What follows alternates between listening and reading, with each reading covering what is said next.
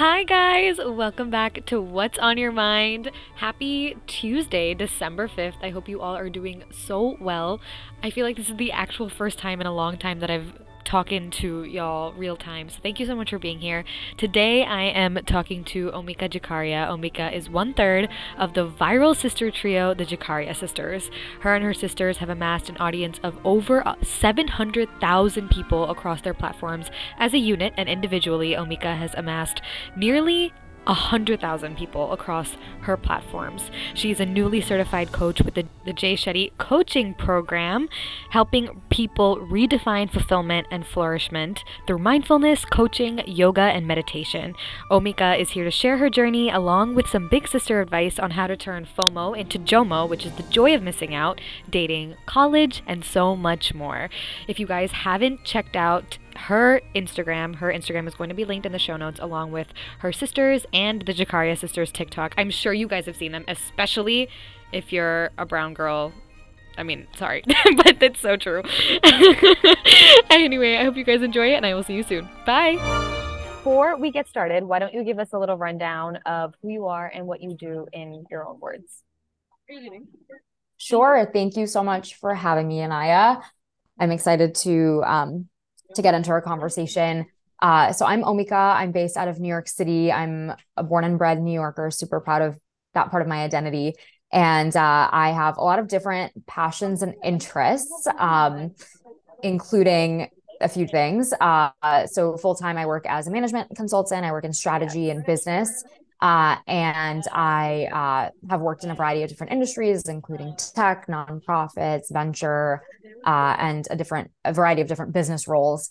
Mm-hmm. And uh, in addition to that, I'm really passionate about mental health, well-being, emotional resilience. And so for the past uh, 10 plus years, I've been pretty steeped in yoga, meditation, spirituality, personal growth and development. So I'm also a certified yoga teacher, meditation teacher, Reiki energy healing practitioner. I've done several uh, long meditation courses to really dive into my practice. And recently, I uh, also began coaching as a life and success coach. So I'm excited to do more of that going forward. With the Jay Shetty Foundation, right? As of today? Yes. Yeah, exactly. So I uh, I did my course with the Jay Shetty Certification School for Coaching and uh, was doing that for the past few months, and then finally, like you said, wrapped it up today. So that's been great. Yeah. Congratulations. Congratulations. I'm glad Thank that you're here you. to celebrate. so, to start off, I think I know you have your hands on a lot of different things, and I feel like there's so many different things that we have to touch on, and we will. But going back to let's just start at the beginning, if that works for you. Starting at, you know, yeah. being born and brought up in New York and what that experience was like and how you think that impacted your outlook on life, but also just how you approach things generally. Um, okay, yeah. So as you mentioned, uh, I was born and raised in Brooklyn. My parents moved to the U.S. Uh, from India in the 1980s. And gosh, I feel like growing up in New York City, having my entire childhood here was such a formative piece of my life and has really informed um, like everything that I do in terms of the choices that I make. So a couple things come to mind. One, growing up in New York definitely made me very, uh, very globally and culturally aware because I grew up with a lot of different people from different backgrounds and cultures, as I'm sure I can relate, as I'm sure you can relate to.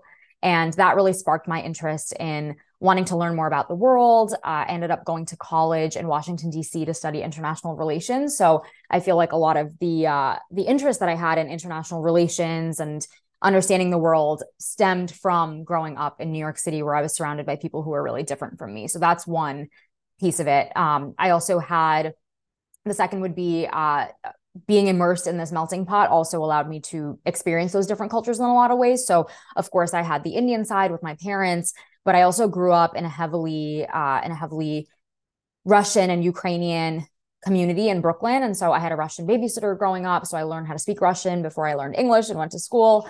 Um, so it was just an amazing experience of a lot of different pieces of of you know identity melding together and creating this new type of identity by growing up in New York. And then another piece that I would highlight is around the arts and um, especially the performing arts. So I grew up dancing, and I feel like a lot of the experiences I had from I, I started with Russian ballet when I was younger. And that, of course, stemmed from being in New York and having access to world class arts and culture opportunities uh, across the city. So that was amazing. And I think the final thing I would add is that uh, obviously growing up in New York taught me a very, um, very different pace of life, just in terms of, you know, working hard, being gritty, being resilient. That I'm sure anybody who grows up in New York can relate to. Yeah, I, I feel like I, you know, I walk fast, I talk fast.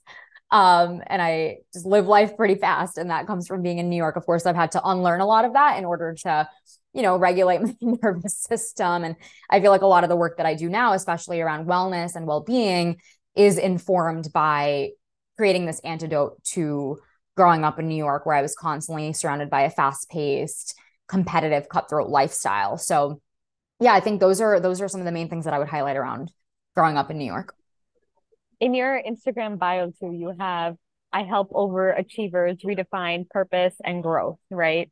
So I think, I mean, as a New Yorker, I feel it. Like the guy, one person in front of you is walking just even a step off. You're like, oh my God, and you want to run. I want to touch a little bit more on what that growing up was like and how it impacted your mental health and what you know like the mental experience of being a child in new york growing up here now being here the pace of life. I realize now how different it is to all parts of the world. Like this is a very unique place mm-hmm. right? Absolutely yeah. Um so i would say a couple things come to mind. One is that probably in the time that you're growing up in, this makes me feel old, but the time that you're growing up in, I think it's way more normalized to talk about a lot of these topics around mental health and anxiety and high performance, overachieving, and how that impacts you as a whole person, right? Uh, when I was growing up, and you know, hopefully it's it wasn't too long ago, but back then, I mean, we didn't have social media, we didn't have all of these ways to normalize these conversations. So for me, it came up in a couple different ways. One was that I know I know you can relate to this as well, uh, is that I went to one of the specialized high schools in New York, which is, of course, very competitive. It's known to be that type of cutthroat environment. And it was just really normalized there to to always be anxious, always be stressed. That kind of was the almost the expectation as soon as you started freshman year. It was very much focused on, you know, where are you going to go to college? And that is going to completely define your self worth and in, in, addition to defining your self-worth it also defines how your peers view you how your parents view you and ultimately how you view yourself. So that really impacted me because again that was all i knew. That was the default. And even thinking about the specialized high schools again i know you can relate to this it's not just that it starts in ninth grade it starts when you're in elementary school right so my parents would tell me like you're gonna have to go to these schools and this is why we're in new york city my parents thought about moving out to the suburbs several times and they actually didn't because they wanted to stay in New York City so that my sisters and I could attend the specialized high schools. And so we did. We we all went to specialized high schools. And um, so it was very much ingrained from, I mean, I, probably as early as first grade, I remember hearing about these different schools and thinking about how to work our way up to that, right? So we also applied to middle school. Once you applied to middle school, a lot of people from our middle school then went to those specialized high schools. So it was just kind of the way things were done of course, that carried over into college. I left New York for college, but you still have that kind of mentality. It carries over into your career. So it wasn't really until my early to mid 20s that I started to question a lot of those things that I'd been taught, just because I realized that a lot of those external things were simply external. I felt like the goalpost would keep on moving. I felt even in high school, I was at one of the best schools, but I felt like I wasn't doing enough. I wasn't being enough. I wasn't enough as a person. Right. So that was sort of just ingrained. I don't know anybody who felt like gr- good about themselves in those moments. Um, so I feel really passionately about these things because it's something that, again, it's these stories and narratives that are embedded into us in certain households in the city since we're really young. And it takes a lot of undoing and detangling to actually question those things that we have been taught and then grow and heal from that. Absolutely. Absolutely. And that that experience a lot I tell a lot of people like, "Oh, what was it like here?" And applying to middle school, applying to high school, applying to college are essentially the same thing here because you are doing the college application process three times in your life as a New Yorker.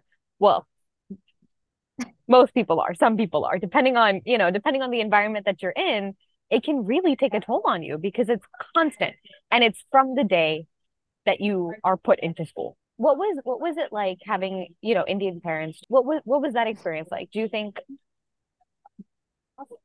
growing up as a kid in New York, going to the specialized high schools, what was what was your relationship? How did it develop? Yeah, no, that is a, a really good question because I feel that my relationship with my parents has evolved in so many ways, especially in the past few years as I've gotten older and come to appreciate a lot about them. I think when I was younger, I definitely felt a bit of, of course, I felt gratitude. I understood, you know, how much they had sacrificed and all of those narratives, right? Um, but as I, you know, when I was in those processes, I definitely at times would feel some sort of resentment of feeling like, you know, I'm feeling this pressure. Although I will, to be fair to my parents, I will say that they are, um, I find them to be very encouraging and trusting. So even though they pushed me, you know, in some direction, they were never forceful about pursuing a certain career or saying, you know, you need to go to medical school or be or to law school or become an engineer or anything like that. They never forced me into any of those paths. Um, they were more focused on just making sure that we got a really good education and that we were surrounded by good influences and we're continuing to be ambitious. So I would say I really, of course, appreciate that. That being said, I do think that when I was younger, I felt sometimes a bit of resentment towards them in terms of, uh, you know, I just felt like nothing I would do would be enough. I never felt like they would be proud of me. I knew that they, now I know, you know, I have hindsight and I have a little bit more life experience and maturity. And I know, you know, they are really proud, but they wouldn't show it in the same way as other parents, right? So I think there's a big cultural gap there where I just always felt like I eventually had to learn am I doing something in order to please my parents or am I doing it because I'm supposed to be doing it and I'm doing this for myself? So that's a big question that keeps coming up. Even now, as I go through other life decisions, I have to ask myself, is this when I'm making a decision that's giving me anxiety, is it really that inner child in me that needs that love and attention and support from my parents that I that I wanted? And of course I had it, but is it that I want it to be expressed in a different way? Is it that I'm craving that unconditional validation and affirmation in some way? Or am I making this decision because it is aligned to my highest self, to my purpose, and it's truly going to give me everlasting joy. So I think that's a constant struggle of again doing some of that inner child healing.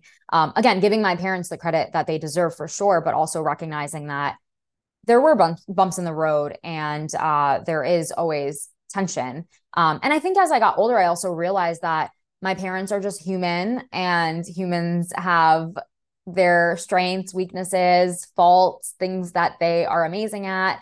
Um, things that make them them.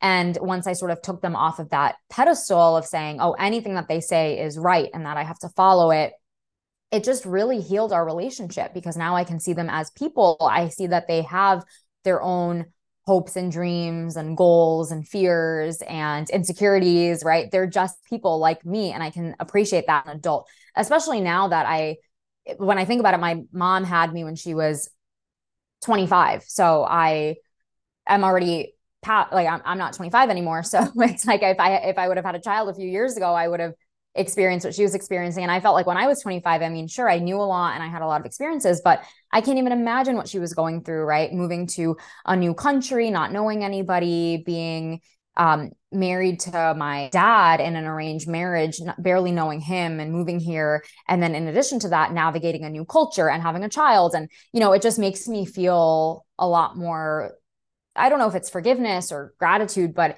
it's just a little bit more grace that I can offer to them when I think about what they've been through. Uh, empathy, understanding. I mean, I can't imagine having a child at 25. Like, that is wow.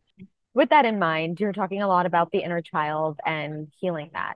How do we identify the inner child in us and what can we do to help that inner child heal?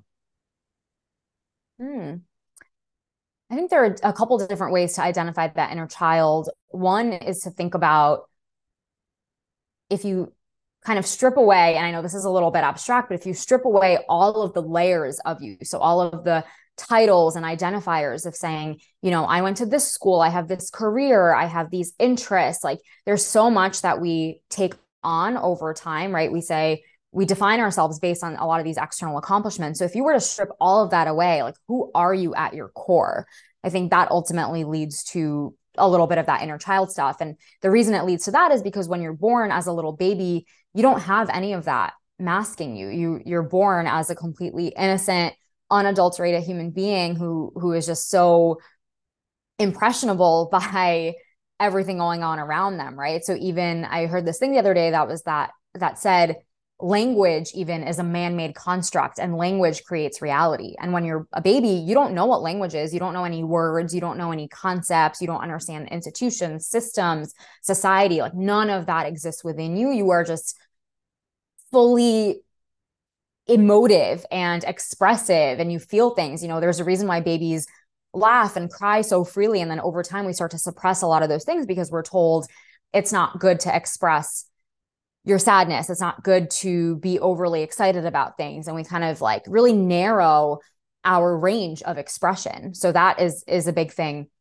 And I think another thing that helps with with identifying the inner child is thinking about those moments or activities that brought you joy as a child, right? So those things that maybe you stopped doing as you got older because you were thinking, well, I can't do this anymore because it's not grown up enough or I've outgrown this in some way, right? And when you're able to maybe return to those activities and moments that you really enjoyed doing as a child, just for the sake of it, just for the pure fun of it, that also is a way to identify that inner child.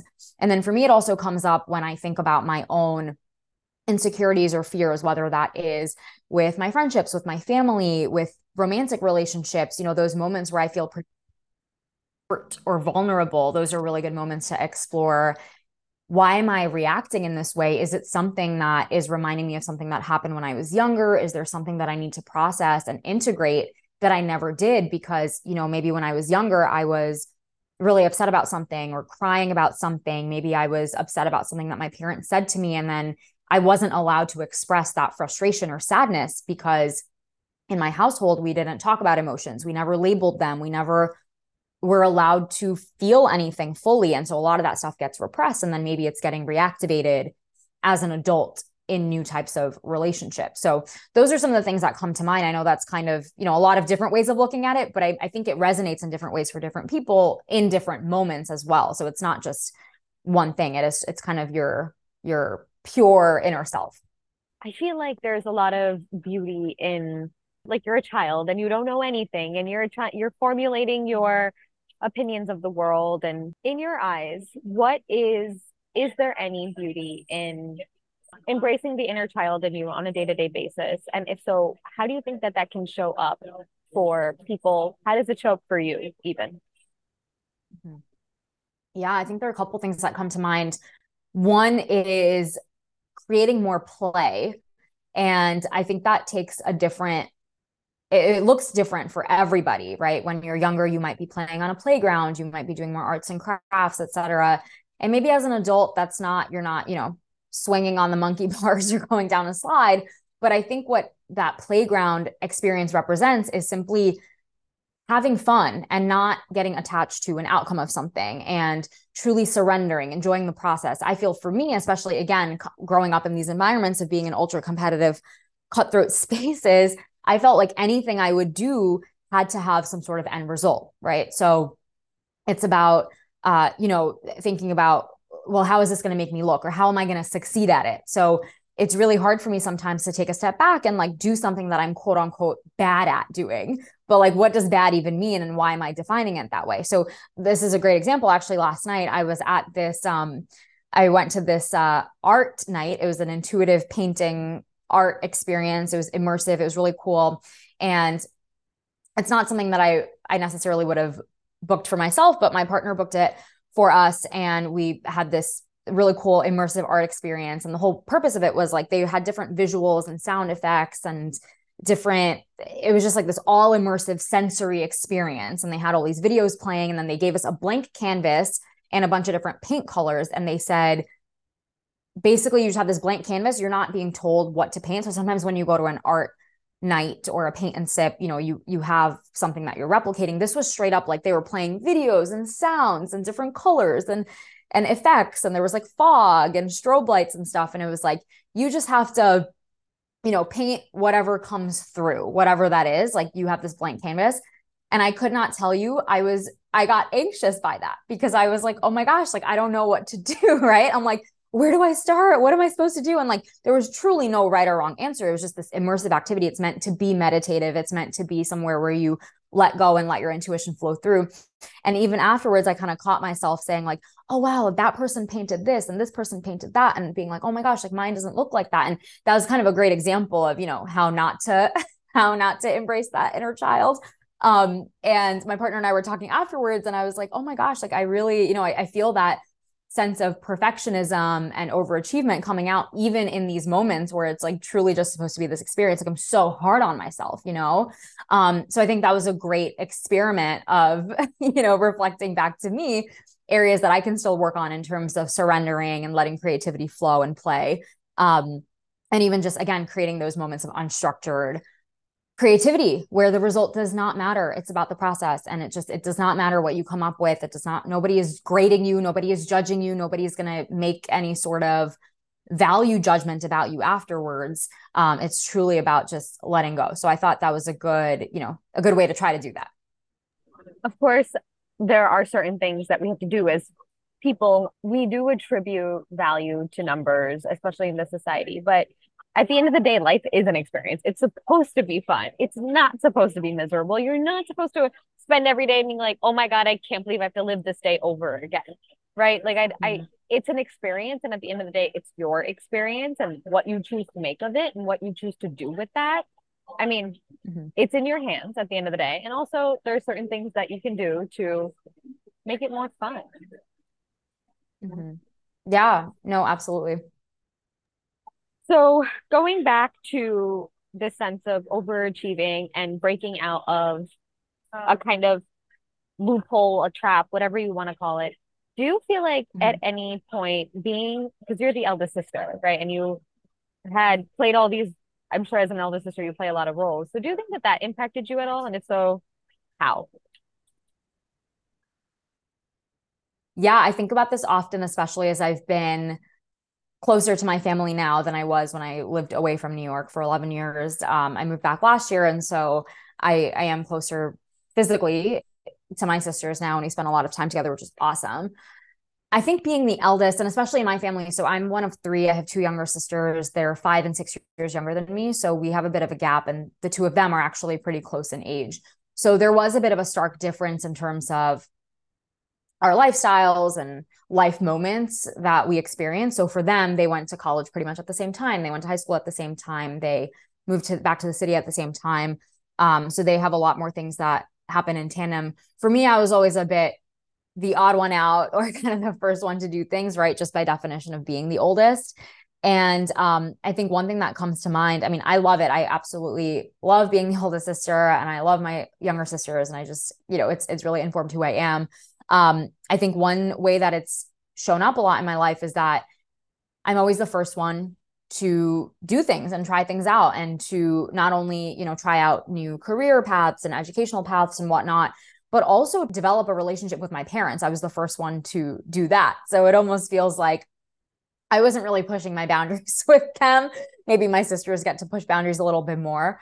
Um, but I do feel like it's a lot of uh, uh, going through things for the first time for everyone in the family. And it was really interesting because actually my middle sister, um, she was going through something recently where it was it was one of those life milestones that uh, she was going through it before I was, and that was really interesting because it was the first time ever where she was going to go through something potentially earlier than me. And I actually felt this immense sense of relief because I was like, oh, I get to see how my parents are going to react. And uh, I get to learn from this experience. And I was like, whoa, is this what it feels like to be a younger sibling. Um, and it was this like wild epiphany that I had um, where I was like, oh, wow, it really takes some of that pressure off when you see somebody go through it before you. So I've never really had that experience. It's been, you know, obviously, as you mentioned, it's um, being because my parents moved here from India. I was always the first to to have all those big life milestones, and then also, you know, as an as a child of immigrants, but then also as the first in the family. So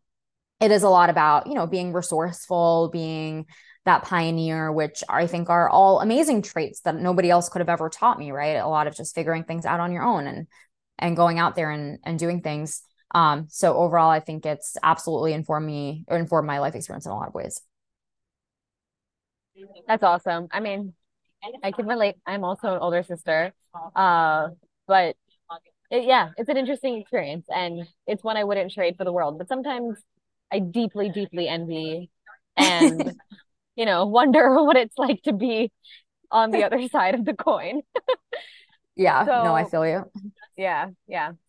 Okay, so just to touch a little bit on um chatting about FOMO. I'm pretty sure I was reading in your Instagram uh that you know, just talking about FOMO and how that shows up and feeling the need to do everything all the time, feeling the need to be in a thousand different places all at once. I think mm-hmm. that is also a lot of times the result of living in the city.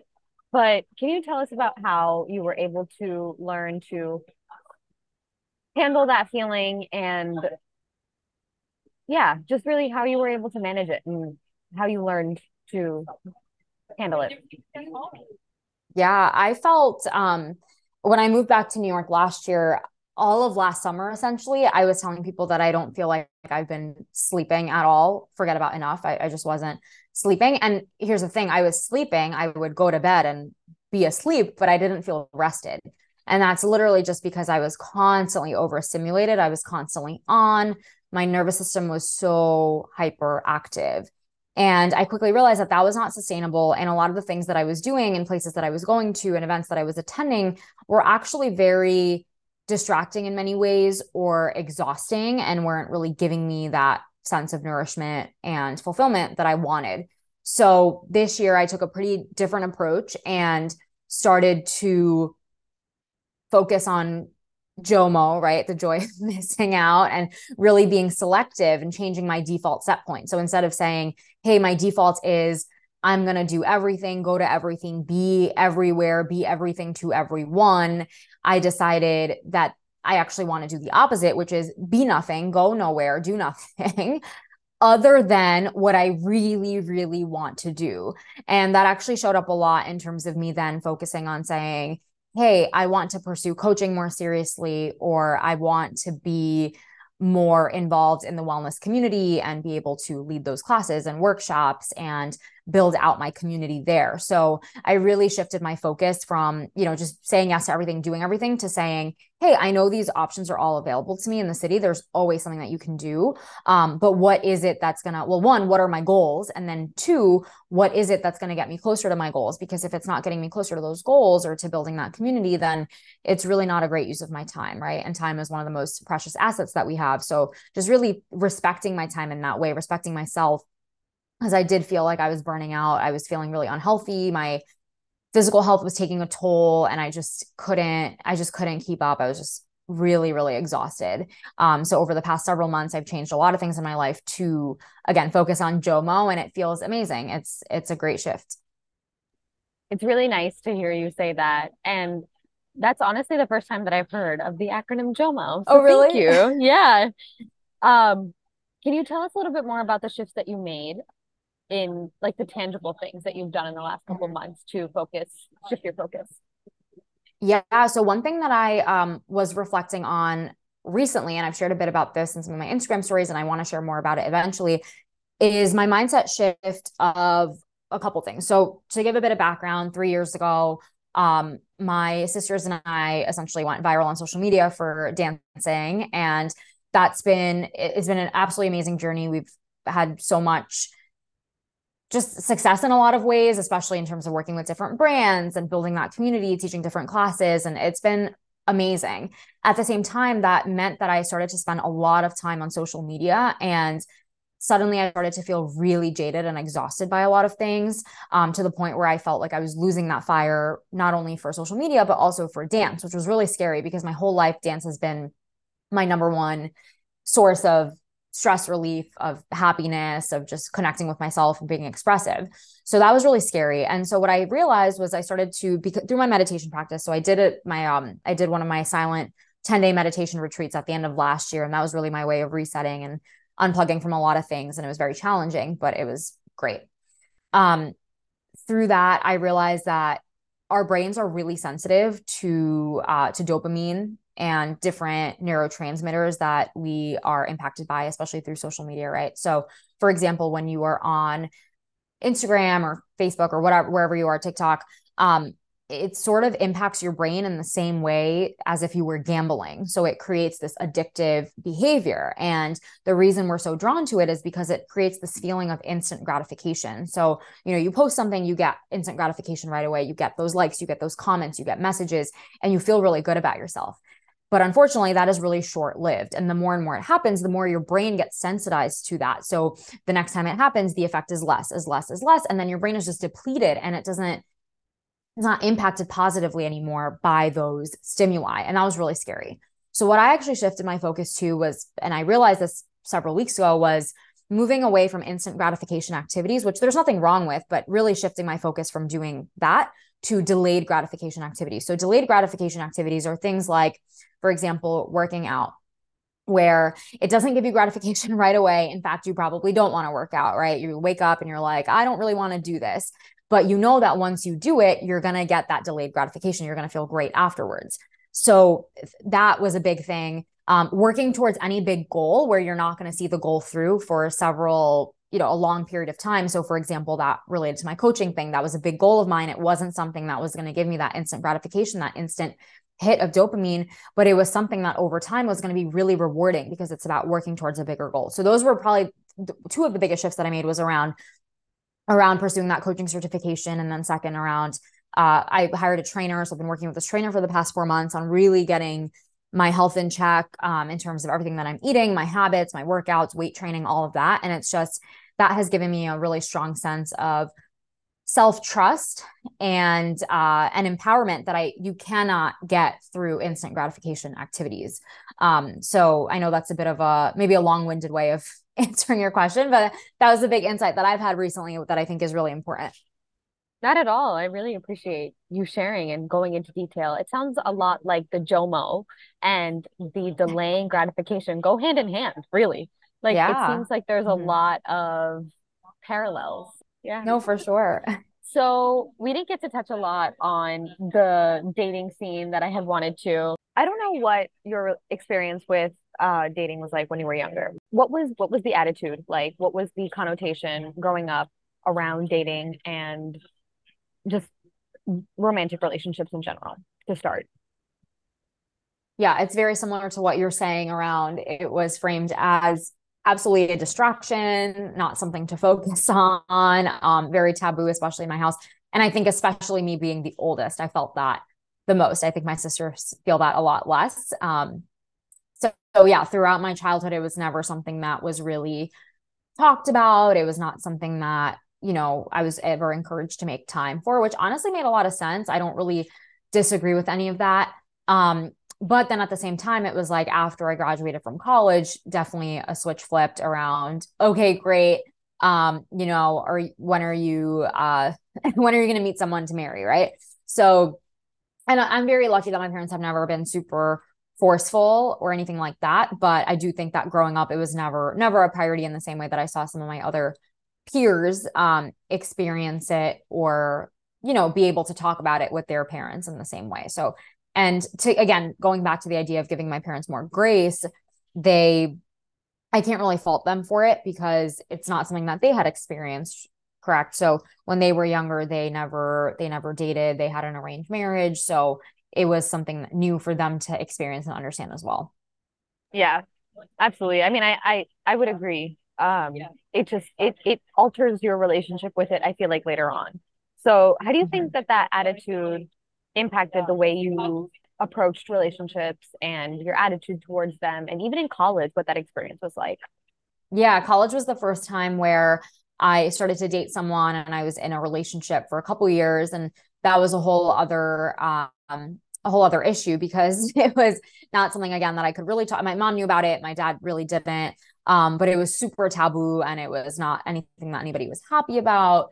Um, and the person that I was dating was not Indian. So that, that was a whole other piece of it. And I was in college. So I think that was just a really uh tricky situation. Also, that relationship was not very positive for a lot of reasons. And on the bright side, that ending that relationship after two years actually is what led me to pursuing yoga and meditation was because I was trying to heal and focus on myself and learn about myself after that. So I, you know, it was a huge catalyst for my own transformation. So I don't, I don't, um, you know, regret any of those experiences. But it was still, it was still weird during college. It wasn't really something that I could talk about or it was not accepted. And then um, after college, it's again something that I was really not focusing on. So my desire was to, after college, I moved to Austin. And that was a new place where I didn't know anybody. I was starting a new job. I was trying to create this new life. And at the same time, I also knew that I didn't want to be there long term because I really wanted to move abroad. So within my first year in Austin, I knew that I wanted to leave my job. I wanted to move to Asia or it was just somewhere international. And so at that time, dating was not a priority. Then I moved abroad and I was having an amazing time. I was dating more. So I would go on more dates and meet people. Like I was very open to that, but I wasn't really looking for anything super long term, or I was nervous to pursue something long term because I knew that I would eventually move back to the US and I didn't want to put anybody in that situation of getting into a really serious relationship and then having to leave. So again, when I for those first 4 years out of college, I was very much focused on myself, very much focused on my career, on having those new experiences and I regret none of it. It was absolutely amazing. Uh, do I think that had I had more experiences, I would have more dating experiences, I would have maybe learned more about myself and learned more about dating in general. Like, yeah, absolutely. But that just wasn't really my my um, priority at that time. And then in 2019, I moved back to the States and I went to pursue my MBA. So when I was in business school was really the first time that I was kind of ready for something a little bit more serious. At that point, I was in my mid 20s and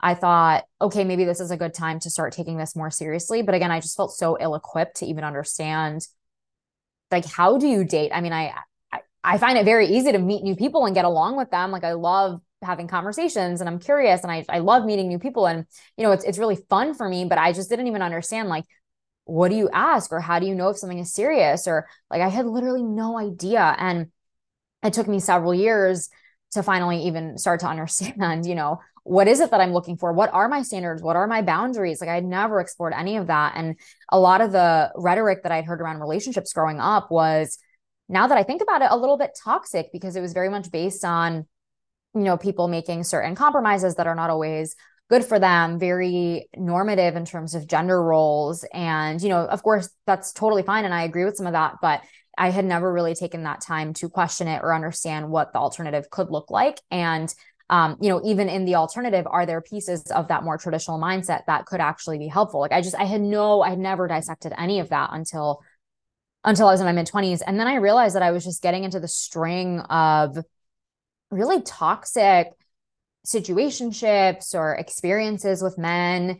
And it was about two years ago that I decided to um, to really explore that because I thought, hey, I'm having one bad experience after another. I really don't understand. I do want to be in a ser- serious relationship and be married one day, but I don't even know like what am I doing wrong? I had no idea. And so then I went, I started going to therapy for the first time two years ago, which was absolutely amazing. And um, again, it was I was the first in my family to even do that, explore that. It was so scary to be like, okay, I'm gonna go to therapy, not only for the dating stuff, but also just you know unpack other other childhood things and whatnot and my own behavior patterns.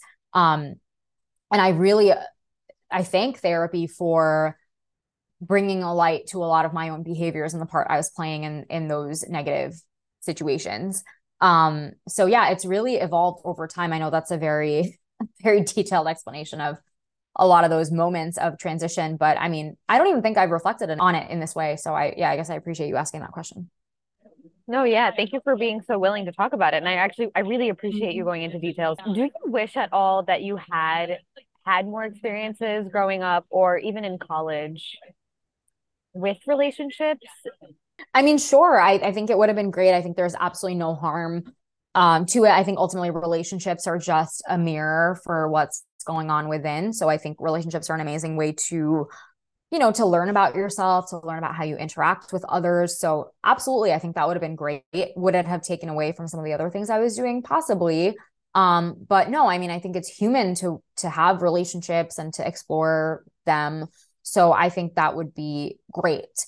Um, that being said, I yeah, I mean again, I don't I don't really regret how things played out, but I do think that I, I sort of had to learn things a little bit later in my life in terms of how to even navigate relationships. And again, I feel like my parents are learning alongside with me.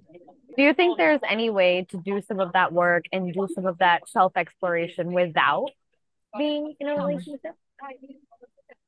Absolutely. Yeah. I think most of the most of the self exploration that I went through, especially I would say over the past eight or 10 years, was on my own. And it was so valuable. I wouldn't trade it for anything. And that's what I would say to your previous question, too, is that sure, I would have loved more experience, but nothing can replace many of those personal experiences that I had, especially around changing cities many times, like living in seven different cities, changing jobs, going to grad school. I did that all on my own. And I think it's really powerful and important to me to be able to say, like, yeah, I did that on my own. And that's not even, you know, there's of course like this hyper independence narrative around it, but I actually think it's amazing and it's empowering. And I would want that for anyone. Like, if I have a daughter, I would hope that, you know, she has some of those experiences too, right? So I think, yeah, I wouldn't trade it for anything. And I know that nobody in my family, no females in my family previously had the opportunity to do that, to even explore their own interests and what they wanted uh, on their own. It was always in the context of a man and a man supporting you. And I, I even hear that sometimes from my parents of, yeah, you can do that when you are married or your husband will do this. You know, they would say these things to me in college. And now they've seen that I've lived this really colorful, illustrious life without, you know, a man with me and it's totally fine. Um, so yeah, I think I think you can do a lot of exploration. That being said, I um I have I met my my now partner who I'm in a relationship with about a year ago and it this relationship that I'm in now which is really like my first serious relationship as an adult has been absolutely amazing and challenging in its own way because again i went into it thinking oh i've had all these experiences. I've done all this personal growth and work. But when you're in a relationship you can't you can no longer run away from yourself because you have another person reflecting back to you all of your fears and insecurities and calling you out on on behaviors that are not serving your highest purpose and the relationship. So i do think that as much as i felt like i had done so much work on myself before i met him i have grown exponentially in the time that I've been with him. But again, they go hand in hand because if I hadn't done that work, I don't think I would have the relationship in this healthy manner that I have now. So it kind of it absolutely all all intertwines. I love that. I love that. And one last question. If you could go back and talk to your 16 year old self, your younger self, mm-hmm. your pre college self, what are some things that you would say to her? Oh man. Gosh, Even I like after say college, like just your younger self. yeah, just previous self. Um, I don't know. I feel like a lot of the things that come to mind are maybe they sound cliche, but I think cliches exist for a reason, right? Because they are universal. Um, actually, I would say, you know, there's these points around taking care of yourself like I would, I would remind her to take care of herself and have that level of ease and relaxation in her life in some way um because i do think that again growing up it was all about hustle hustle hustle and again it's not even just growing up it's even now in corporate america and the educational institutions that we're a part of it's all about hustle and and constantly being in that you know, traditionally you think about it as like that masculine, feminine, or yin and yang energy. So it's being in that very yang energy, very active and just constantly moving, creating, being super action oriented, which is great. And that's a society that we live in. But in order for that to exist, you need to have the other side of it, which is around being calm, being relaxed, being able to receive and surrender. And those are all qualities that I only started working on a few years ago. So I would just encourage her to um, to think about that. So that's one thing. And actually, that relates pretty well to something that I read on online a few months ago. It was around you know, you see all kinds of women out there. You see powerful women, successful women, nurturing women, and responsible women and whatnot, but you never see a relaxed woman, right? And we associate relaxed with being, and I, I am forgetting the creator who wrote this. Like I'm not trying to take credit for it because I, I saw somebody wrote it, but um, we associate relaxation with being unproductive or being lazy, being unworthy. But it's so important, right? In order to be active and to be impactful and work hard, you need to also be able to relax and receive and surrender. So I love that. Is so I would say explore that idea more of what it means to be a, a relaxed woman because we don't that doesn't exist in society, right? Even if a woman is, you know, well, no matter what she's doing, it's we're always made to feel like crap about ourselves, right? We're always made to feel like we're not enough. We're always made to feel, hey, you need to do this thing to look younger or feel younger or you don't look a certain way anymore or you know it's just all these messages that we constantly get. It's just never enough. It's never we can never just chill out. So i think that is something i would tell my younger self. And then another piece i would say is um is that your intuition is just so strong and don't deny that. Don't let other people trample on your intuition. Don't let those other voices get into your head. Really question where your desires are coming from because they're in you for a reason. You wouldn't have a desire if it wasn't meant to come through you in some way. So, those are probably a couple of things that I would say. Everyone's constantly going, everyone's constantly yeah. thinking about something, they're worried about something. There's always something going mm-hmm. on. It's never just like, yeah, let me just sit for a second and absorb mm-hmm. what is mm-hmm. happening around me. Exactly. Or or yeah, not even, no, or just be. Yeah. Just be. Yeah. yeah. Yeah. Oh my God, thank you so much for coming. Thank you so much for taking the time to do this. I really, really appreciate it. yes, thank you, Yanai. This was awesome. You're you're amazing at asking questions. So I appreciate that. It's very thoughtful. Thank you so much. Thank you. I'm gonna give you a second to go ahead and shout out anything and everything that you want to shout out. So take the mic away. It's yours. Oh, okay. Um I anyone who's interested can connect with me on Instagram or across social media platforms, TikTok, etc. My handle is at Omika Jikaria. So that's O M I K A J I K A R I A. It's just my full name. Um, and would love to connect with anyone who wants to chat about any of these topics further. Guys, thank you so, so much for listening to another episode of What's on Your Mind. I hope you guys enjoyed today's episode. Omika, again, thank you so, so much for coming on and chatting. It was a pleasure talking to you. I got to touch on a lot of things that I haven't touched on in the past just because they honestly haven't been top of mind, but you know, new things, new new things to talk about. Happy holidays. I hope you guys have an amazing week and I will talk to you all next week for another episode with Jason Field. Sneak peek. There you go. Bye guys.